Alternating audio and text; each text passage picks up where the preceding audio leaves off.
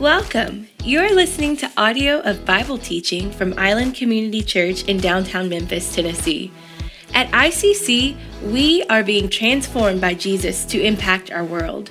Wherever you are as you listen today, we want you to know that we love and appreciate you. We're so glad you're here. We hope today's message will help you grow in relationship with Jesus. You can access more gospel resources and ways to connect with our church at iccmemphis.com. Thanks again for joining us. Well, good morning, church family. It's great to see you. My name is Barrett Bowden, lead pastor here at ICC, and I welcome you this morning, whether you're part of our church family or whether you're visiting today. We do love you. We're so grateful for you, value you very much, and we're really, really glad that you're here. If you've got your Bible, I would love for you to get open to the Old Testament this morning. We're going back to the Song of Solomon as we continue our series, Living Loved, and our journey through the book of the Song of Solomon in the Old Testament. We just came off of Easter week, and it was wonderful. But I know we've been away from Song of Solomon for a little bit. So this morning, as I get into today's message, which is going to begin in chapter 4, verse 8, if you're turning in your Bible. But before we get into today's message, I want to give you a brief reminder of where we've been in this book and what this book is ultimately all about. What I would ask you to do is consider taking out something to make notes with. Maybe you're a drawer. I know our daughter Caroline, not just because she's seven, but because she is visually oriented and very creatively gifted. Uh, she draws pictures during my sermon. Some of y'all be very interested to see some of the pictures that come out. It's a very humbling moment for me. As a pastor, I'm like, really? That's what I preached about. That's interesting. Um, some of you are more logical thinkers or you're pretty uh, avid note takers and you may uh, write down everything you see on the screen plus some more. Um, but whatever way you want to engage this morning, I would encourage you and ask you to be attentive and engaged because this morning, God's word is designed to feed your soul. And not just for this moment, but for this week and for weeks and years, for your life ahead. This word can continue to feed your soul. And also, we are a congregation that loves making disciples. And it is, I've just found it incredibly helpful to always be attentive and engaged in the Word, not only so that I can continue to feed on the Word, um, but also so that later I can have opportunity to turn around and take what's been invested and entrusted to me and help somebody else understand it too. So I hope this morning, in some way, you will be engaged with us and maybe think about writing some notes. The beautiful theme of the Song of Solomon is this. Y'all say it with me? Jesus lover of my soul. That's the theme of this book. Now, at surface level, we know that the Song of Solomon highlights the joy of finding intimacy in the relationship of marriage. The book is about a man and a woman who fall in love. The man pursues the woman. We'll talk more about this in a second. And it's this very romantic, story that culminates in marriage, which will be our focus of today.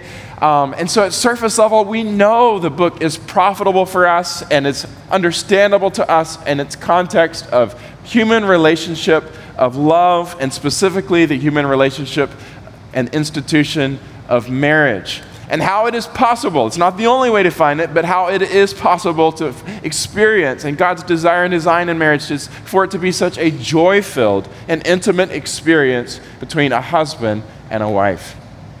But ultimately, we know that's not all that's going on in this book, right? Ultimately, if we dig deeper in the book, what we realize is that this is about something more than just life lessons on how to live and love with other people how to live in marriage in a healthy way.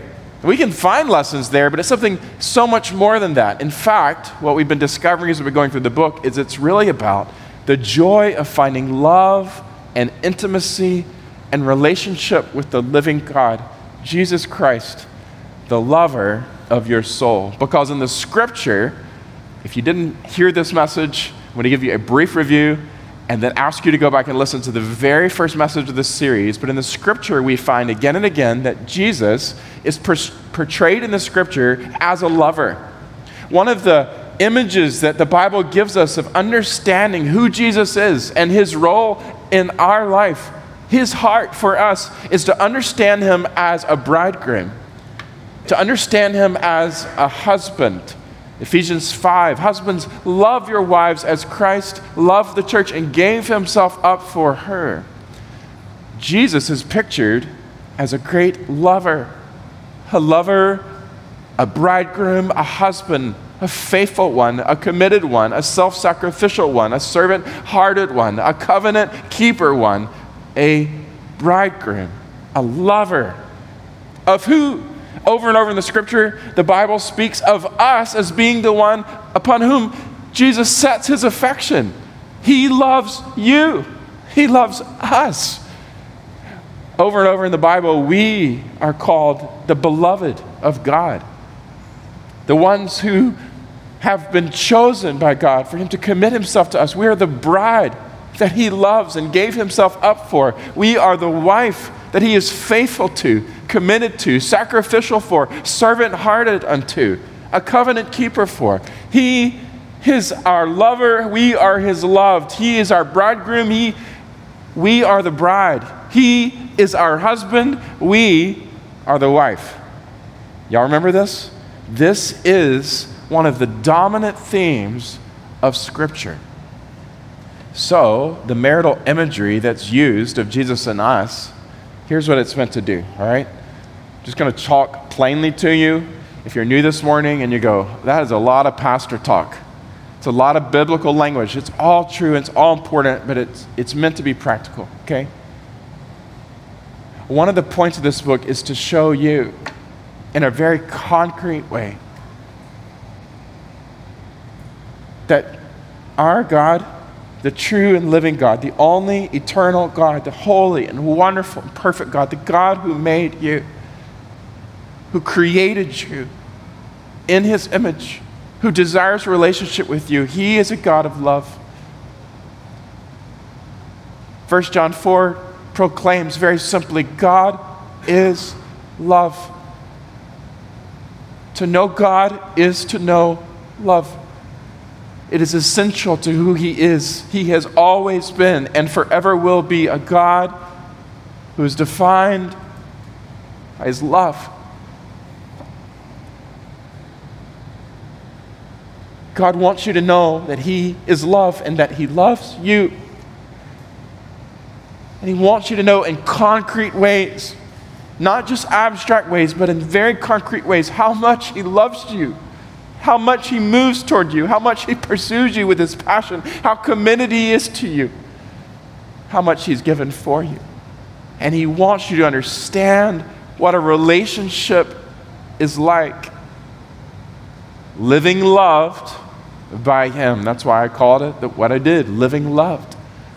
Because ultimately, this book is to help us understand what it's like to live our lives loved by the all loving God. Ultimately, this book is about Jesus and you, and ultimately, as we've gone through this book, the point is for you to hear God's heart again and again and again. I love you like this. I love you like this. I love you like this. And I've been praying, we've been praying again and again God, would you help us? Would you open our eyes to understand who you are and how to live in light of who you are? Help us understand your love and to know what it's like to live loved by you and to love you with the whole of our lives. So, this beautiful theme, right? Jesus, lover of our soul. We're going to continue this morning to look at it in the Song of Solomon. And I've told you uh, how deeply impacted I've been through this book and ministering out of my own story, and deeply impacted I've been by the book written by a pastor in the UK, Julian Hardyman, who I'm so grateful for his book, Jesus Lover of My Soul, and his personal connectiveness with our church, even in this season, to pray for us, which he is actively doing, and to entrust to us resources that have helped us journey through this. This morning, we're going to be looking at a passage in Song of Solomon, chapter 4, starting in verse 8. And that's where I asked you to turn. And hopefully you're already there. And we can just begin reading the text together. We're going to be looking at chapter 4, verse 8, through chapter 5, verse 1. If you're looking for a topic of today or a title for today's sermon, because I know all of you now are taking notes, the title is Let's Talk About Intimacy. Let's talk about intimacy. I'm going to read from the Word of God starting in verse 8. And I read from the ESV. Come with me from Lebanon, my bride. Come with me from Lebanon. Depart from the peak of Amana, from the peak of Senir and Hermon, from the dens of lions and the mountains of leopards.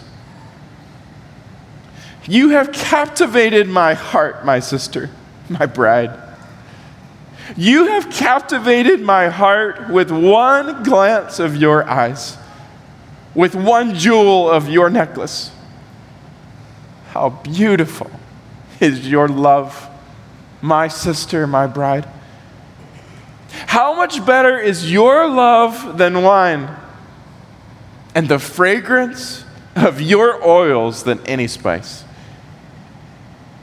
Your lips drip nectar, my bride. Honey and milk are under your tongue. The fragrance of your garments is like the fragrance of Lebanon. A garden locked is my sister, my bride.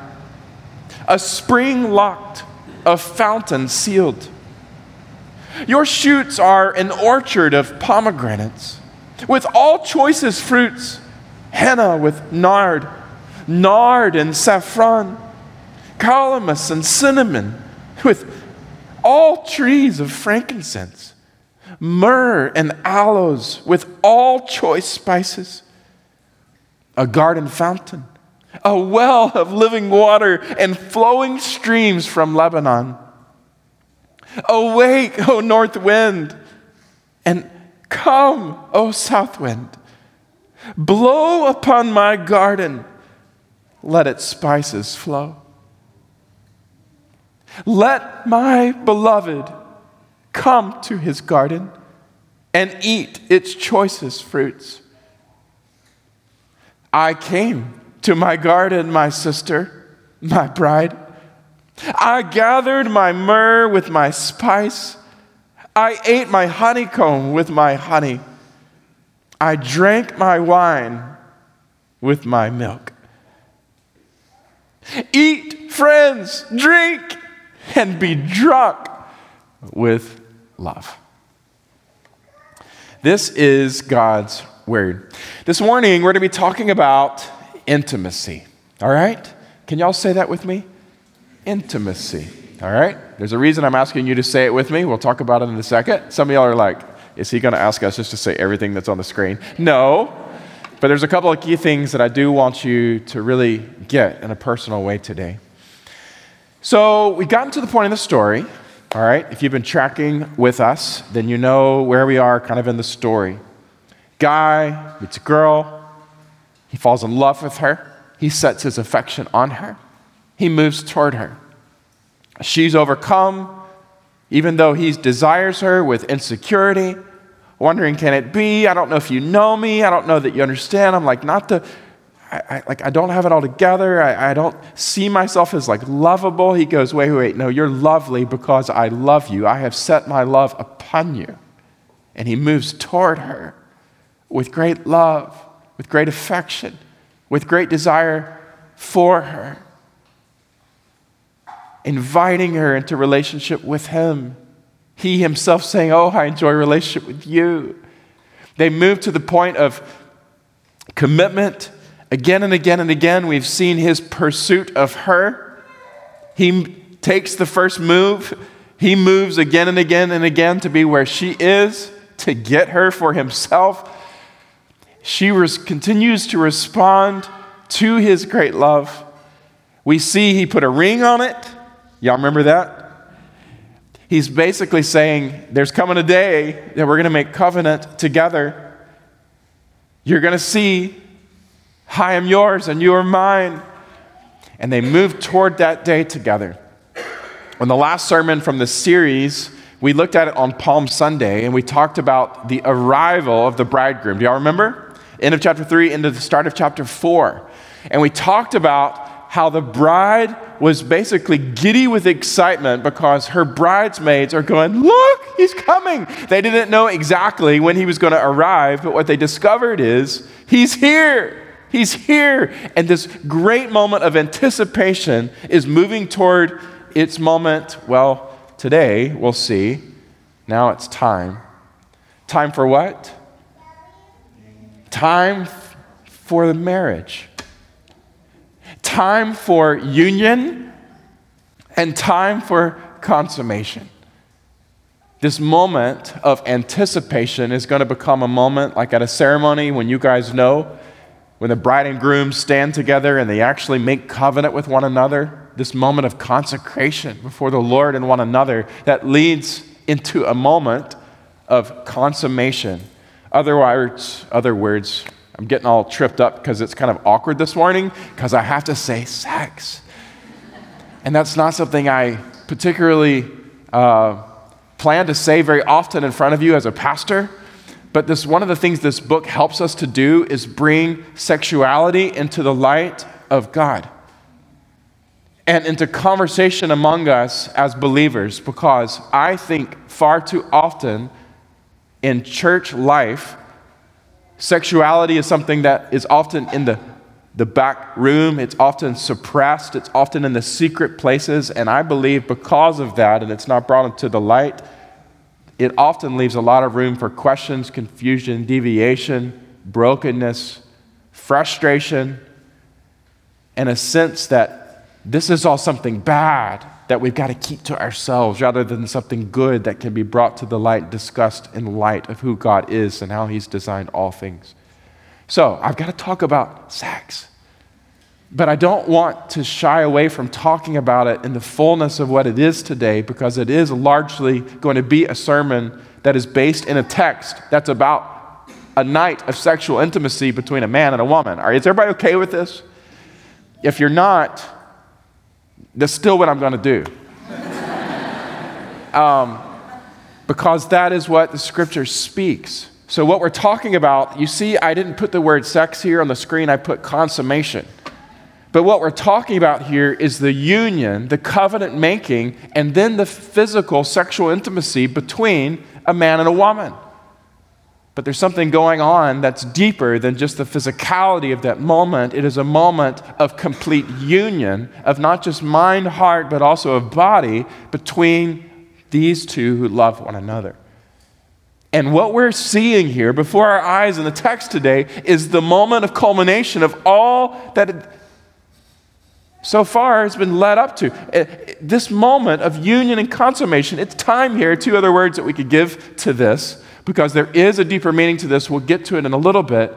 But let me give you two other words that you can write down in your notes. It's time for full and felt commitment and intimacy. That's two other words that mean basically the same thing as what I just said union and consummation, commitment and intimacy. And here in this text, at this moment in the story, while it's not completely linear in all of its journey, this book of Song of Solomon, this is the moment of the marriage and the wedding night. All right? So, what I want to do is walk through the passage together because you didn't come this morning to hear lessons from Pastor Barrett on sex life. You came to hear the Word of God. And my goal, again and again, and any pastor of this church, any of our elders, our goal is just to walk through the Word together so that you're not depending on me and my stories or my lessons, but that you're feasting on the Word of God. So, what I want you to do is start in verse 8. We're just going to walk through this expositionally together. In verse 8, what we hear is the first movement of this, this basic, this night, this, this moment of marriage and consummation. And it's an invitation from the lover Come! It's time. Come and experience my love. If you look at verse 8, as soon as he arrives, the lover calls out to his love, Come with me. he says, from Lebanon, my bride. Come with me. The invitation from the lover, if you've got something to write with, the way I'd summarize it is come and experience my love. He's moving from just going, let me tell you about it, let me tell you about it, let me, let me make promises to you, to going, no, no, no, let me show you. Like, this is something more than just words that I'm offering. I'm now offering myself to you, and I'm inviting you to not just come and hear, but come and experience. Come with me. This is about a new life that's defined not by a piece of paper that we sign down at the courthouse or a ring that's jewelry on your finger. What I'm inviting you to is a new life. You're going to leave behind what is past and you're going to begin something new. And this life is going to be defined by you and me together forever. Come with me, the lover says to the one who he loves. Come with me.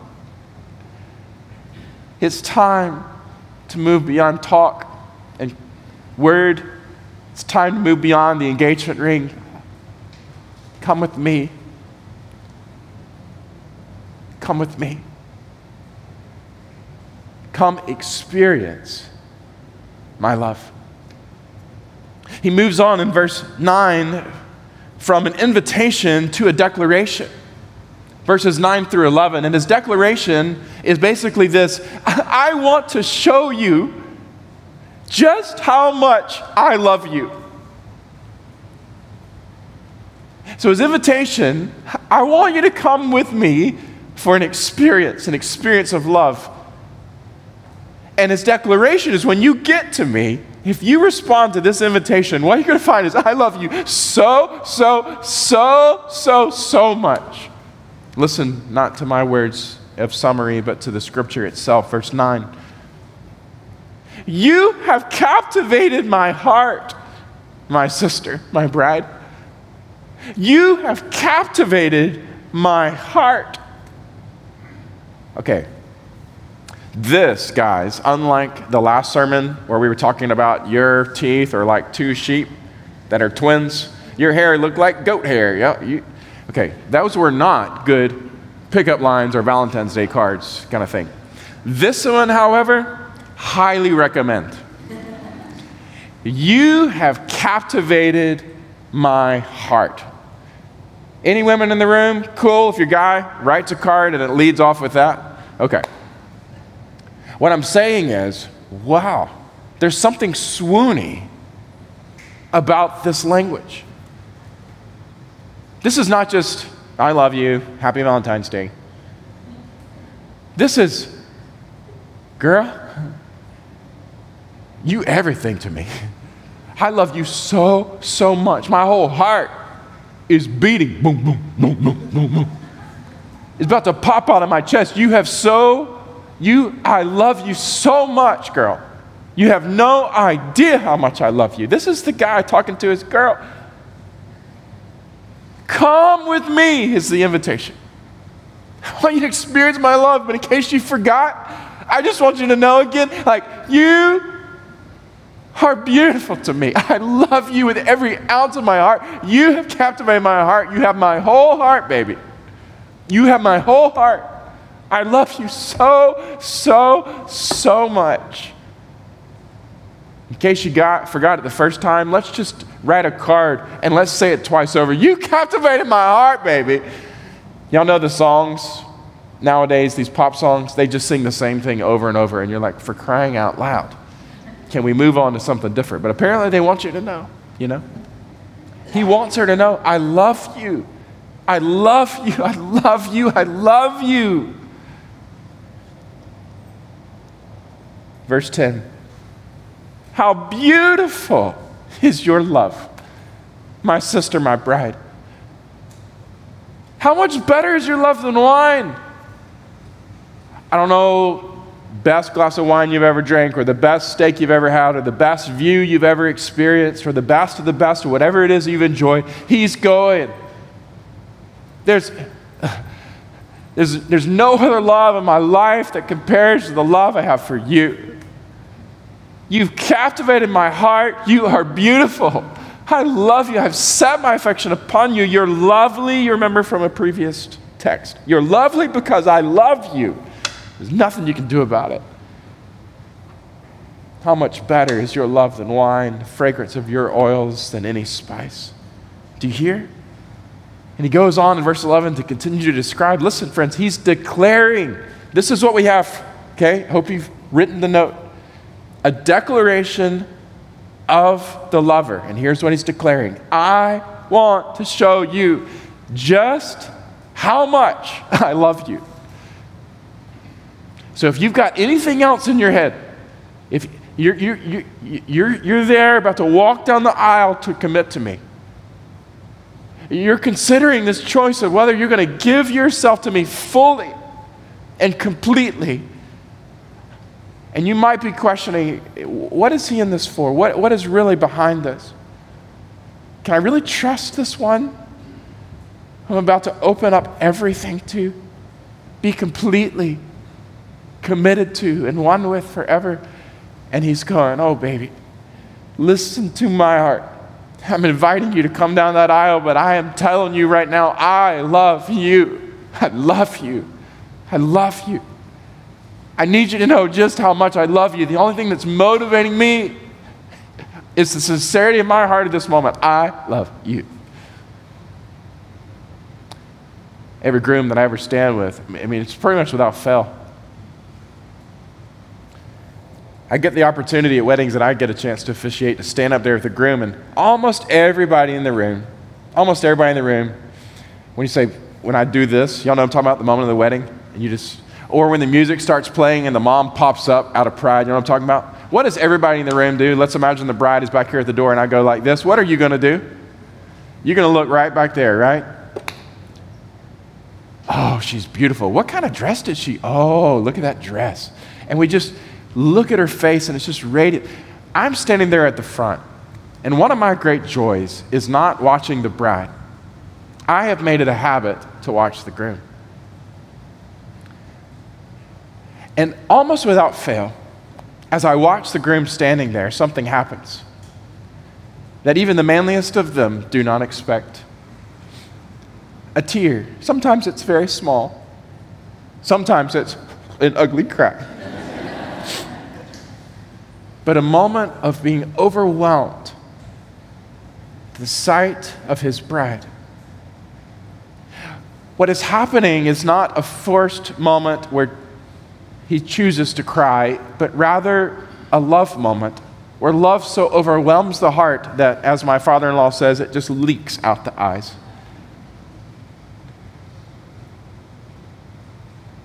A groom that is in love with the one who is making a choice. He's saying, Come. He's beckoning her, Come. Come. Come with me. But every true groom, every good and noble groom, every groom that reflects the image of God at that moment is overwhelmed with one thing. It's not himself, it's her. I can't believe I just love her so much. It's a beautiful moment. And that's the heart. That's the declaration of the lover. I just want you to know how much I love you. Now, we move from this to the next movement, verses 12 to 16, move from a declaration to a, a subtly heard desire. And here's the desire from the lover Will you choose? To allow me to love you in intimacy? Will you choose? Will you choose to allow me to love you in intimacy? If you look at the text, verses 12 to 16, what we find here is at the point of commitment and consummation. There's kind of an intermixing of language. The Bible deals very tastefully with this particular moment of covenant making and then that moment of intimacy, physical sexuality, that moment of what is described as consummation, very tasteful. And it's kind of interwoven together. So I want to walk through what we see here in the scripture as described as the beloved's garden. Okay? So there's this picture of a garden. A garden that belongs to the beloved. But the invitation, the desire of the loved one is to come in to this garden. Now, there's a couple of characteristics of this garden that I want to show you. Let's look back at the text where we left off, verse 12. Now, the reason I'm even describing it as the beloved's garden is because there in verse 12, what we see here is a garden locked is my sister. Okay? So the analogy is the scriptures, it's not mine. So what the lover is saying is he's looking at his loved one and he's looking at the choice that she's got to make. And he's wooing her, oh, come away with me. I love you so much. But he's looking into her and he's seeing in her something like a garden. Okay? Now, the first thing that we notice about this garden is that it's enclosed. All right? So we're going to make some we're going to make a little bullet list of things that we notice about this woman's garden.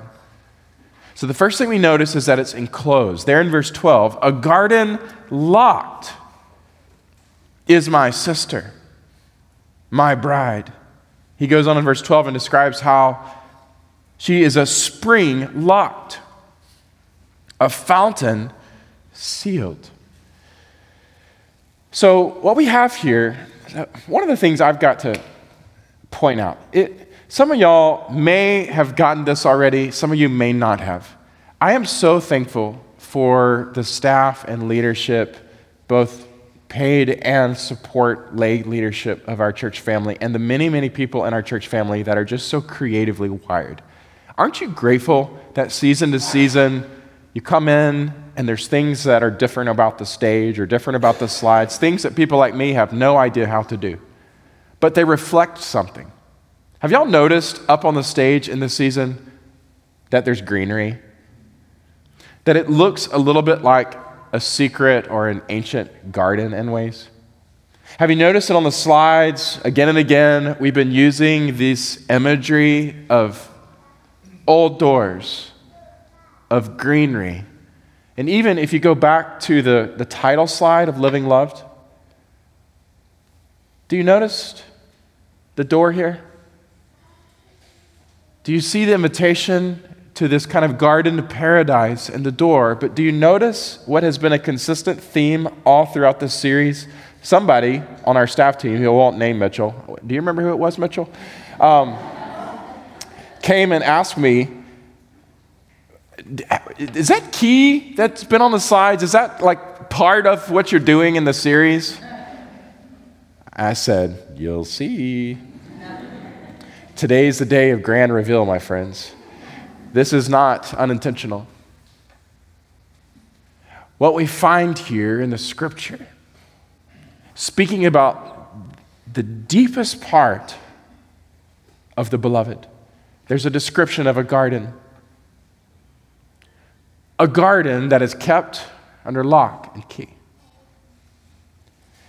This kind of garden would have been very common in the ancient, modern Near Eastern life a walled garden, a garden that would be enclosed, a garden that would be kept locked, a garden that would need a key to go inside.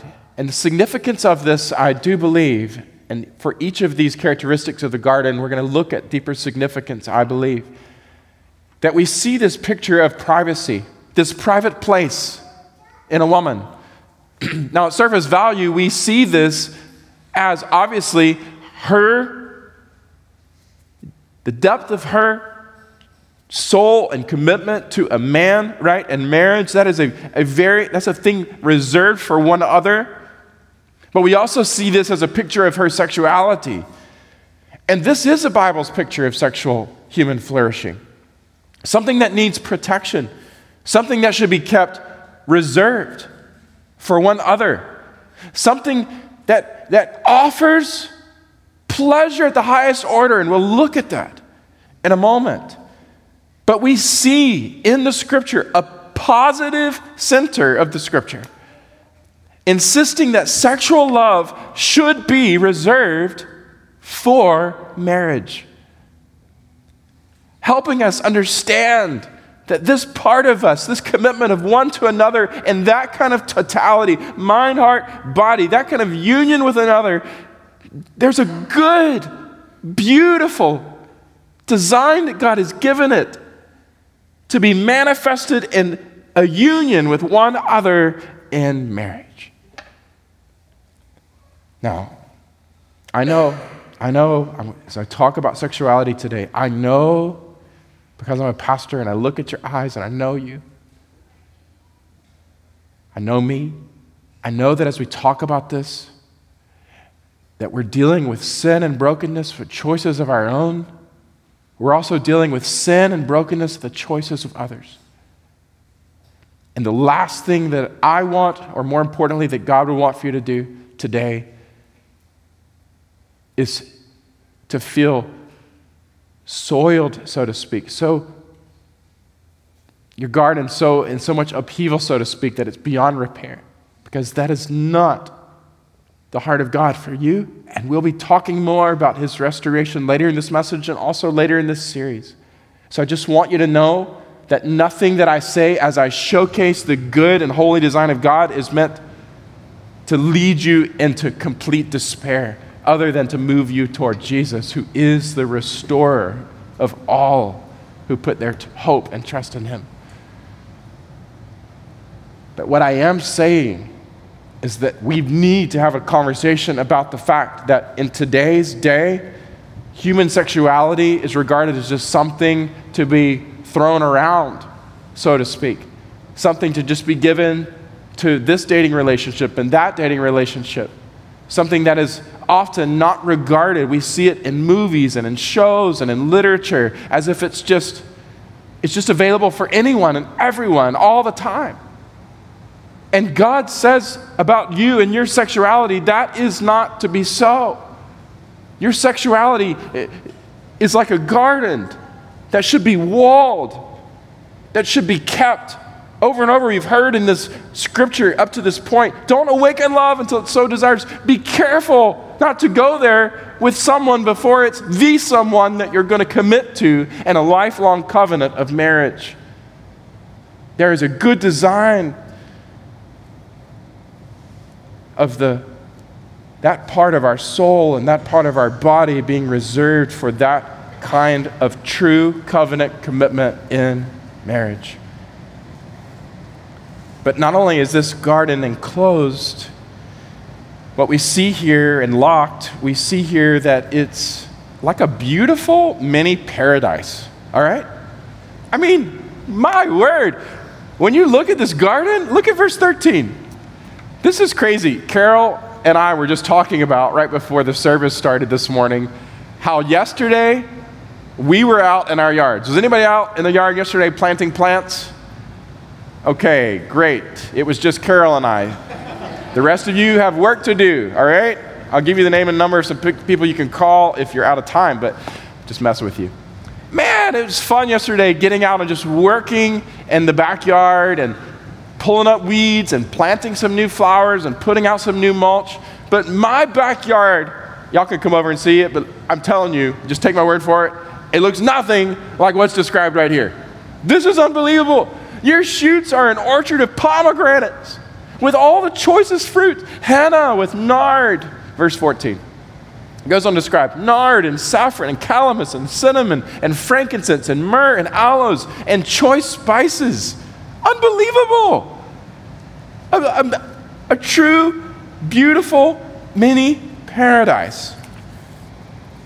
Well, what I want you to see here is that in describing it as a mini paradise, what he's describing here is this garden within his love is not only private, enclosed, waiting for the right time, the right person for it to be open to, but it's also special.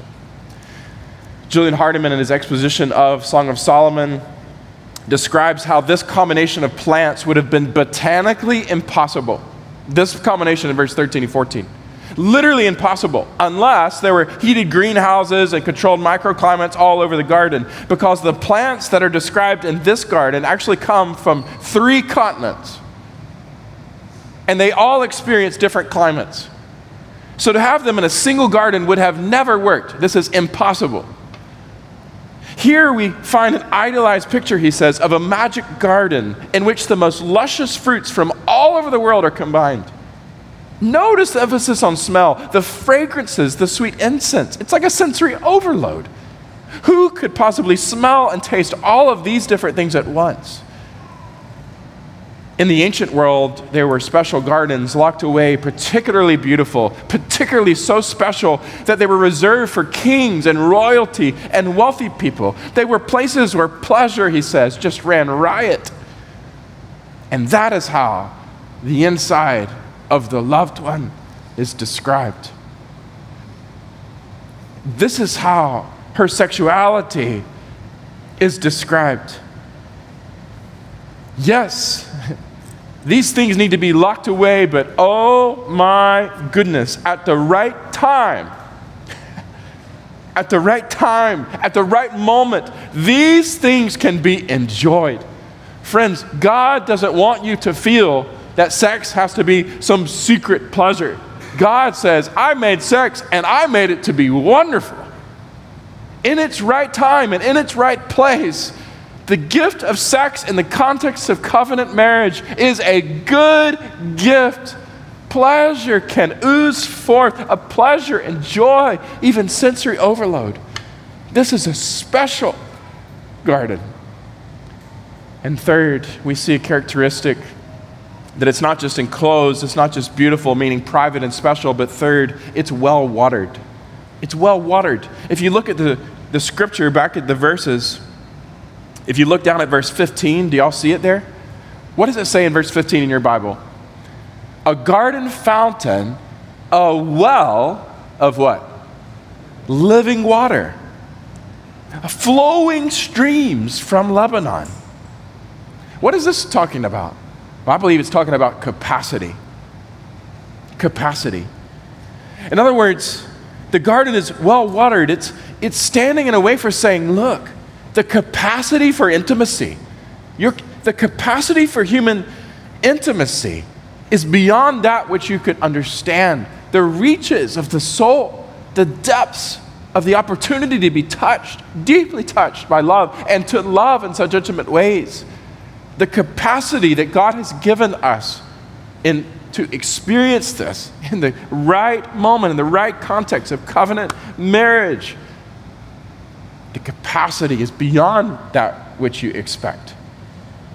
This is why I cringe when I hear people saying later in marriage or later in life that they're just getting tired. They're getting tired of their, their love for one another's run out, or they've just gotten tired of one another. They've gotten, they're just over it. They're over each other, which often leads to either very fractured relationships in the same home or even ended relationships in divorce, separation. I believe the Bible's picture of, of godly love and marriage is a 10 year, a 20 year, a 30 year, a 40 year, a 50 year, a 60 year picture of commitment that is not like, oh, you know, been putting up with them for this long. You know, you can make jokes. I'm not trying to say you can't be fun people. But what I am saying is the picture is one of two people who genuinely keep feeling like this is the best decade yet. This is the best decade yet. It just keeps getting better. I'm exploring her more. I'm exploring him more. I'm learning more of him than I ever have. And my love for her, for him, is just keeps getting sweeter. capacity for intimacy is beyond that. For, for true satisfaction and joy in relationship is beyond that which any of us could imagine. A well watered garden, a well of living water.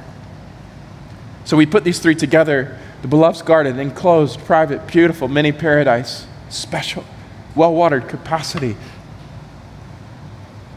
Here's what's happening. All right, let's go back to the moment. He sees her at the door, so to speak. Come with me. Come with me. I, I want you to come and experience my love, and I want you to know, the groom is saying to his bride, how much I love you. I just, I love you so much. The tears are welling up in his eyes, and as he looks at her, he knows, he knows what he's asking for. He knows that within her is this place meant to be kept under lock and key into the right moment for the right person in the right covenant relationship. He knows what he's asking for. He's asking her to hand him the key and to let him in. To let him into that place of commitment, of union, that place of intimacy, that place of pleasure with her, oneness with her, and great joy in that, and that place where capacity for intimacy would be explored and would continue to be explored from that time forth. He knows what he's asking. He's asking for her heart, he's asking for her soul, he's asking for her body, he's asking for her commitment for life. And he's saying, Come. He's inviting her to come. Listen to his words, verse 16. Awake, O north wind, and come, O south wind. Blow upon my garden and let its spices flow. The desire from the lover, I said. Will you choose? Will you choose to allow me to love you in intimacy? That's the question that he's asking of her. Will you choose? Will you hand me the key? Will you let me love you in this way? Well, now, a choice has to be made at the altar, in the bedroom, for all of life. What will she choose? The choice is hers. Guys, let me tell you something man to man. We are never to use our role, our influence, our strength, our power in a woman's life in any way other than what she chooses. You are to be men of noble integrity, reflecting the heart and image and likeness of God, and to recognize the choice that a woman has because they are equal in value to us, made also in the image and likeness of God. Handle every woman in your life with great tenderness, with great care, with showing them utmost value and total respect. Can I get a witness, women? Men, can I get an agreement? That is our calling. It is a choice for hers to make. And anytime that choice is violated, it is a gross abuse of our role in their life, of any power or privilege that we might have, and it needs repentance and active work toward restoration. My side is done, but I just need to say that. It's very, very important you understand. The choice is hers to make. And look at verse 16. Here's what she says Let my beloved come to his garden and eat its choicest fruits. She's saying, You've seen in me a garden you recognize it's under lock key. You see the beauty. You see the capacity. And I'm telling you, now's the time. Yes. yes, as the woman steps foot, her first foot down the aisle, yes. And the next step, yes, and yes. And I see it every time as I'm officiating weddings. They lock eyes. Nobody cares. They don't, they're not looking at you standing on the side going, ooh, her dress. They're not looking at you. They're looking where they need to be looking in the eyes of one another. And she's saying yes the whole way down the aisle with her eyes. Yes, I do. Yes, I do. She said it long before I asked her, Do you? Yes, I do. She said it the whole way down, and she says it again. Yes, I do. Literally, with her words at the point of commitment and covenant. And she says it again and again and again. And he says it again and again and again. But her response is, Yes, you are the one who I love and you can have all of me. She hands him the key. She opens up all that is available, all of the pleasure and joy that can be had, the capacity for intimacy. Yes, a million times yes. You can have all of me. It's amazing. It's so beautiful. Hey, guys, guess what? We're in the Song of Solomon. They just got married. Can I get a little bit of a celebration? This is a cool moment, all right? Yeah, like we're all, they're walking down the aisle now, you know, bebopping out. You know, that's the coolest moment of the wedding. And everybody's like, there's about to be a party. And we just heard the recessional music and they're walking out. Yes, yes. She said yes. It's amazing. Well, interestingly, the Bible and its wisdom and great discretion. There's a gap between the end of chapter 4 and the beginning of chapter 1. And that gap is the wedding night, my friends. It's what we call sex. There is a moment, obviously, after the consecration and covenant, there's a moment of consummation. How do we know this? Because in verse 1 of chapter 5, it opens like this. It opens with an express delight of the lover. Here it is I came to my garden, my sister, my bride. I gathered my myrrh with my spice. I ate my honeycomb with my honey. I drank my wine with my milk. Here's what's going on it's an expression of the delight of the lover. A full and felt expression and experience of covenant love. He's saying, He's continuing to spell, You're wonderful. You're beautiful. I love you. I love you. You gave me the key and I came in, and it was better than I could have imagined. What I'm experiencing with you is my joy. That's what he's saying. And then our passage for the day closes with the end of the verse. Because after we hear his voice, we hear the voice of a chorus of others, and they're encouraging the couple. It's almost like you ever been to a wedding reception and the bride and groom all of a sudden get out in the middle of the room. Maybe it's not their first dance, maybe it's later in the night. And it's like, let's keep partying! And they just keep, you know, and the music's thumping or there's jazz, or whatever it is, and they're just dancing, and the joy is unbridled. Y'all are looking at my dance moves. I am a I'm a bad dancer, but I have fun. Um, sometimes I just dance on the inside as I stand there, you know, doing my pastor thing at weddings and just look at everybody, but I'm dancing on the inside, I promise. But the thing is, there's this, there's this joy in the room. Everybody's like, let's keep going. Let's make most of this moment. This is your night. This is your love. This is your life. How great is this? Eat, the scripture says, eat, friends, drink, and be drunk with love. He's not saying be drunk with wine. He's saying keep, keep experiencing this love. Here's the opportunistic exhortation, and I hope you'll keep writing notes because this is the end. The opportunistic exhortation here is keep on dwelling in love with your true lover in intimacy.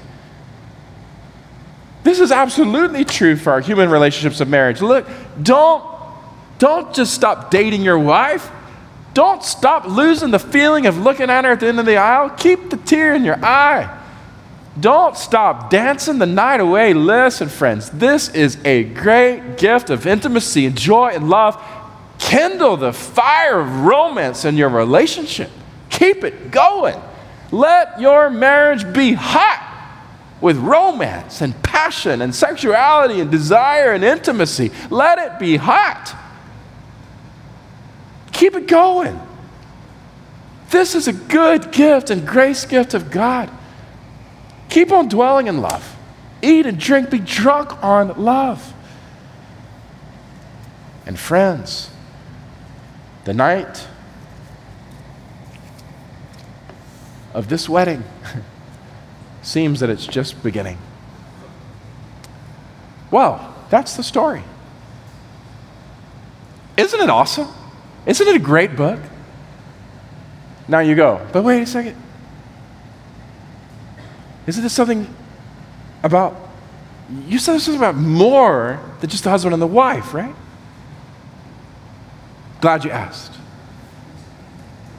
Because I close by reminding you what this is ultimately about.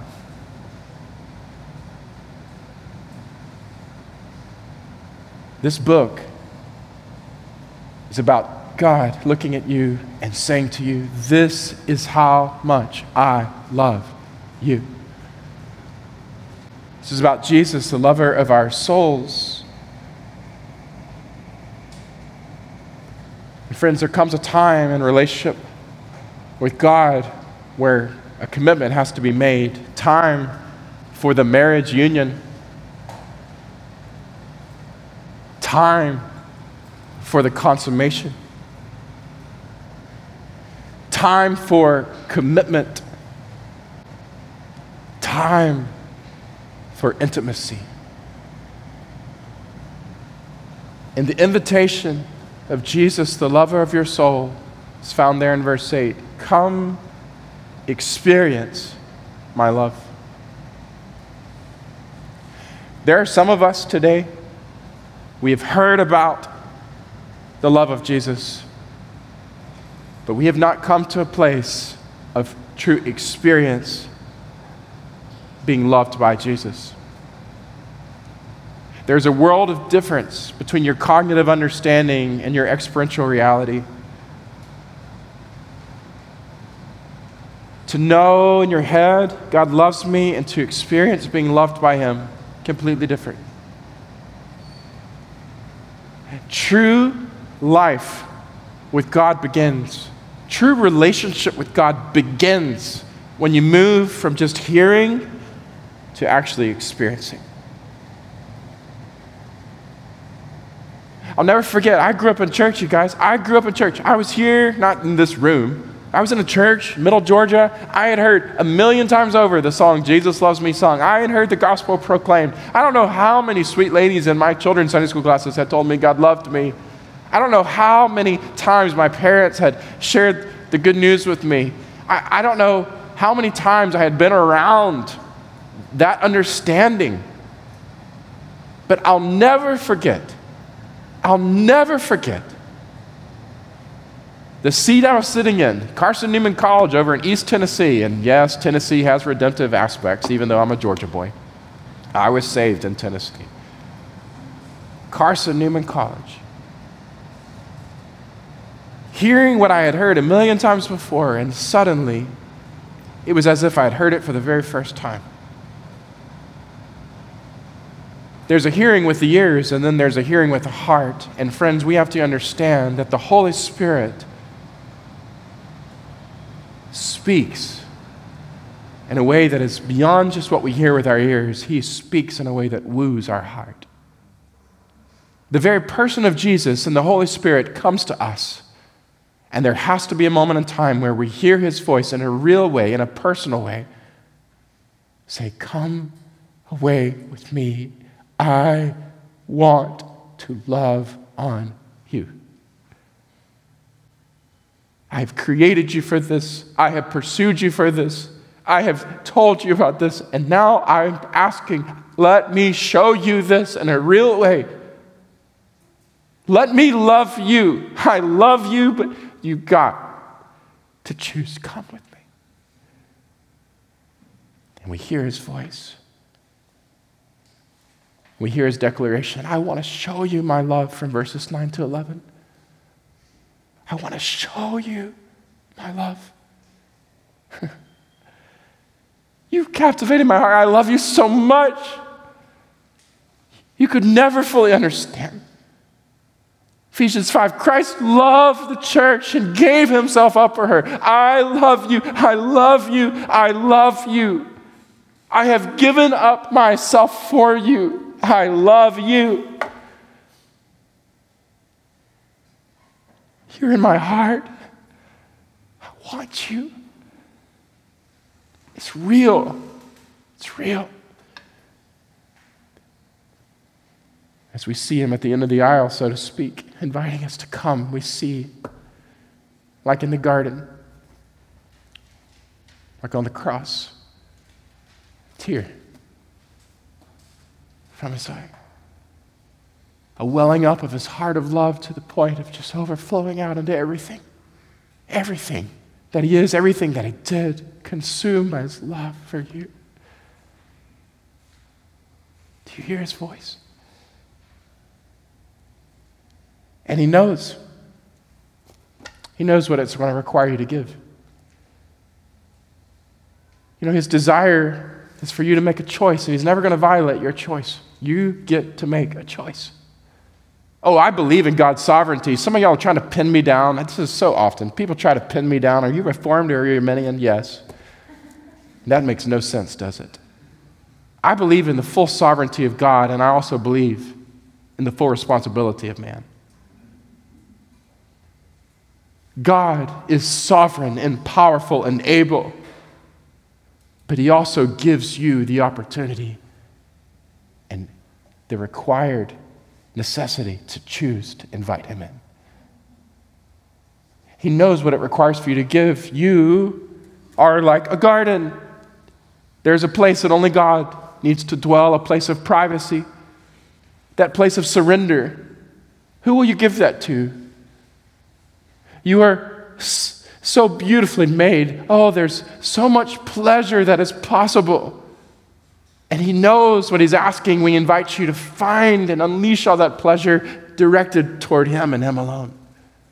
To not go looking for it, lover to lover, boyfriend to boyfriend, girlfriend to girlfriend, job to job, house to house, retirement account to retirement account, stock to stock, toy to toy, car to car, degree to degree, promotion to promotion, travel to vacation to travel to vacation. No, he's asking. He knows what he's asking. Your heart is made for him. You got to choose. Where are you going to give the depth of your soul? Where are you going to place your capacity for joy, your hope, your trust, your satisfaction, your pleasure, your future? Who are you going to give it to?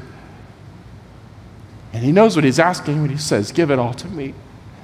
Give it all to me. I'm inviting you to give me the key.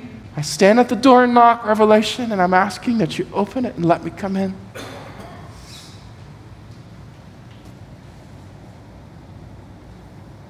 What is your response? That's what I don't know. What is your response? The response of the woman it's not just a one time response, in case you're wondering, is this just a salvation message? Yes, it is a salvation message, but this is also a sanctification message because it's a response that is needed again and again and again and again in our life with God. The refrain of our life should be let my beloved Jesus come into his garden.